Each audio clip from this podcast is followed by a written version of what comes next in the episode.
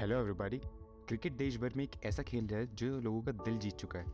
इसके खिलाड़ियों को तो हम पहले से ही जानते हैं, लेकिन क्या आप जानते हैं कि क्रिकेट की इतनी तेज़ी से बढ़ती हुई पॉपुलैरिटी के पीछे क्या कारण है? सबसे बड़ा कारण है IPL, the Indian premiere league, जिसने टी ट्वेंटी फॉर्मेट को बूस्टअप कर दिया। आईपीएल को दुनिया की सबसे बड़ी क्रिकेट लीग माना जाता है। इस साल की विनिंग टीम को बीस करोड़ रुपये मिलेंगे, पर सवाल यह है कि ये बीस करोड़ रुपये इन आईपीएल टीम्स के लिए इतना इम्पॉर्टेंट है? क्योंकि हम बात कर रहे हैं कि टीम की ब्रांड वैल्यू की। जो सबसे सस्ती टीम है लखनऊ सुपर जायंट्स, उनकी एस्टिमेट की जाती है कि ब्रांड वैल्यू अराउंड दो सौ पचपन करोड़ रुपीस है। ये बीस करोड़ तो बस एक झलक है आईपीएल कितने पैसे कमाता है। तो आइए आज के पॉडकास्ट में आईपीएल की बिजनेस मॉडल को समझने की कोशिश करते हैं। अब आप में से ज़्यादातर लोग ये नहीं जानते कि आईपीएल से पहले ICL, the Indian cricket league को फाउंड किया गया था, लेकिन इसे बीसीसीआई और आईसीसी दोनों ने ही रिकग्नाइज नहीं किया। प्लेयर्स को आईसीएल में खेलने से रोकने के लिए बीसीसीआई ने अपने डोमेस्टिक टूर्नामेंट्स के प्राइस मनी को बढ़ा दिया और प्लेयर्स को धमकी दी कि उन्होंने लाइफ टाइम बैन कर दिया जाएगा अगर वो खेलने गए क्रिकेट आईसीएल में। तो इन्हीं सब के कारण आईसीएल का कुछ ही समय में अंत हो गया और फिर सितंबर दो हज़ार सात में बीसीसीआई ने अनाउंस किया IPL, the Indian premiere league को। और इस टूर्नामेंट के आइडिया फॉर्मेट सिमिलर था इंग्लैंड की प्रीमियर लीग और यूएसए की एनबीए की तरह। अब उस समय बीसीसीआई के वाइस प्रेसिडेंट ललित मोदी ने ये कहा कि आईपीएल का आइडिया उन्हें काफ़ी टाइम से आ रहा था और आईसीएल को हटाने के लिए ये बनाया नहीं गया था। जनवरी दो हज़ार आठ में आईपीएल का पहला ऑक्शन हुआ और एक फ्रेंचाइज की बेस प्राइस रखी गई चार सौ दस करोड़ रुपीस और सारी फ्रेंचाइजेस इन टोटल पाँच हज़ार नौ सौ करोड़ में बिकी गई। इन दी एंड आईपीएल का फर्स्ट सीज़न काफ़ी अच्छा गया था, लेकिन आईपीएल के सेकंड सीज़न से पाकिस्तानी प्लेयर्स को हमेशा के लिए बैन कर दिया गया, क्योंकि दो हज़ार आठ में मुंबई में जो टेररिस्ट अटैक हुआ था उसमें पाकिस्तान की इन्वॉल्वमेंट थी। इसलिए आज के समय आप देखते हैं कि पूरे आईपीएल में एक भी पाकिस्तानी प्लेयर नहीं खेलता। बीसीसीआई की रिस्पॉन्सिबिलिटी होती है आईपीएल को कंडक्ट और ऑर्गेनाइज कराने की। बीसीसीआई पैसे मेनली तीन चीज़ों से कमाता है। पहली तो है स्पॉन्सर्स। अब स्पॉन्सर्स भी दो टाइप के होते हैं। पहले तो होते टाइटल स्पॉन्सर्स। फर्स्ट सीजन में आपको याद होगा इसे डीएलएफ आईपीएल बुलाते थे, फिर आया पेप्सी आईपीएल। ये ब्रांड्स बहुत सारे पैसे खर्च करते हैं अपनी कंपनी का नाम आईपीएल से पहले जोड़ने के लिए। अभी तक आईपीएल में कुल पाँच टाइटल स्पॉन्सर्स रह चुके हैं। डीएलएफ जो दो हज़ार आठ से दो हज़ार बारह तक टाइटल स्पॉन्सर था। उसके बाद आया पेप्सी कॉरपोरेशन जो दो हज़ार तेरह से लेकर दो हज़ार पंद्रह तक था।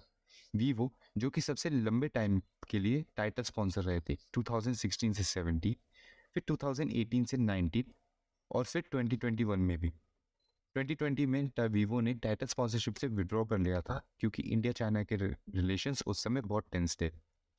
अभी करंटली टाटा ग्रुप स्पॉन्सर्स है दो हज़ार बाईस और तेईस के सीजन के लिए। दूसरे स्पॉन्सर्स होते हैं ऑफिशियल स्पॉन्सर्स जो मैच में अलग अलग चीज़ें स्पॉन्सर करते हैं, जैसे सीएट जिन्होंने स्ट्रेटेजिक टाइम आउट को स्पॉन्सर किया रखा है, क्रेड ने पावर प्ले को और ड्रीम इलेवन ने man of the match award को। अब इन सब स्पॉन्सर्स से जो पैसे कलेक्ट होते हैं पचास परसेंट बीसीसीआई खुद अपने पास रखती है और बाकी पचास परसेंट सारी टीम में इक्वली डिस्ट्रीब्यूट कर दी जाती है। दूसरी चीज़ है ब्रॉडकास्टिंग राइट्स।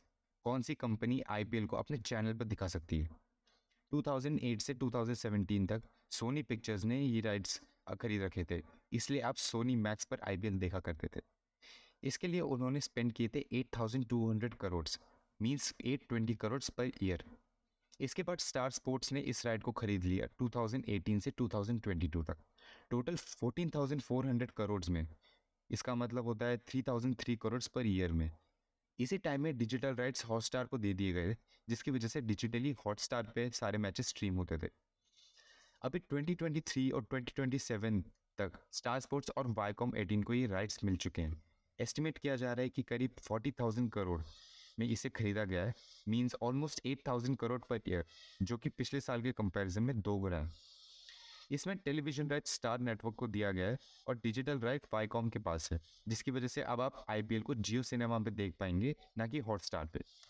अब आप सोच रहे होंगे कि इतने पैसे बड़ी कंपनीज खर्च क्यों करती है आईपीएल दिखाने के लिए?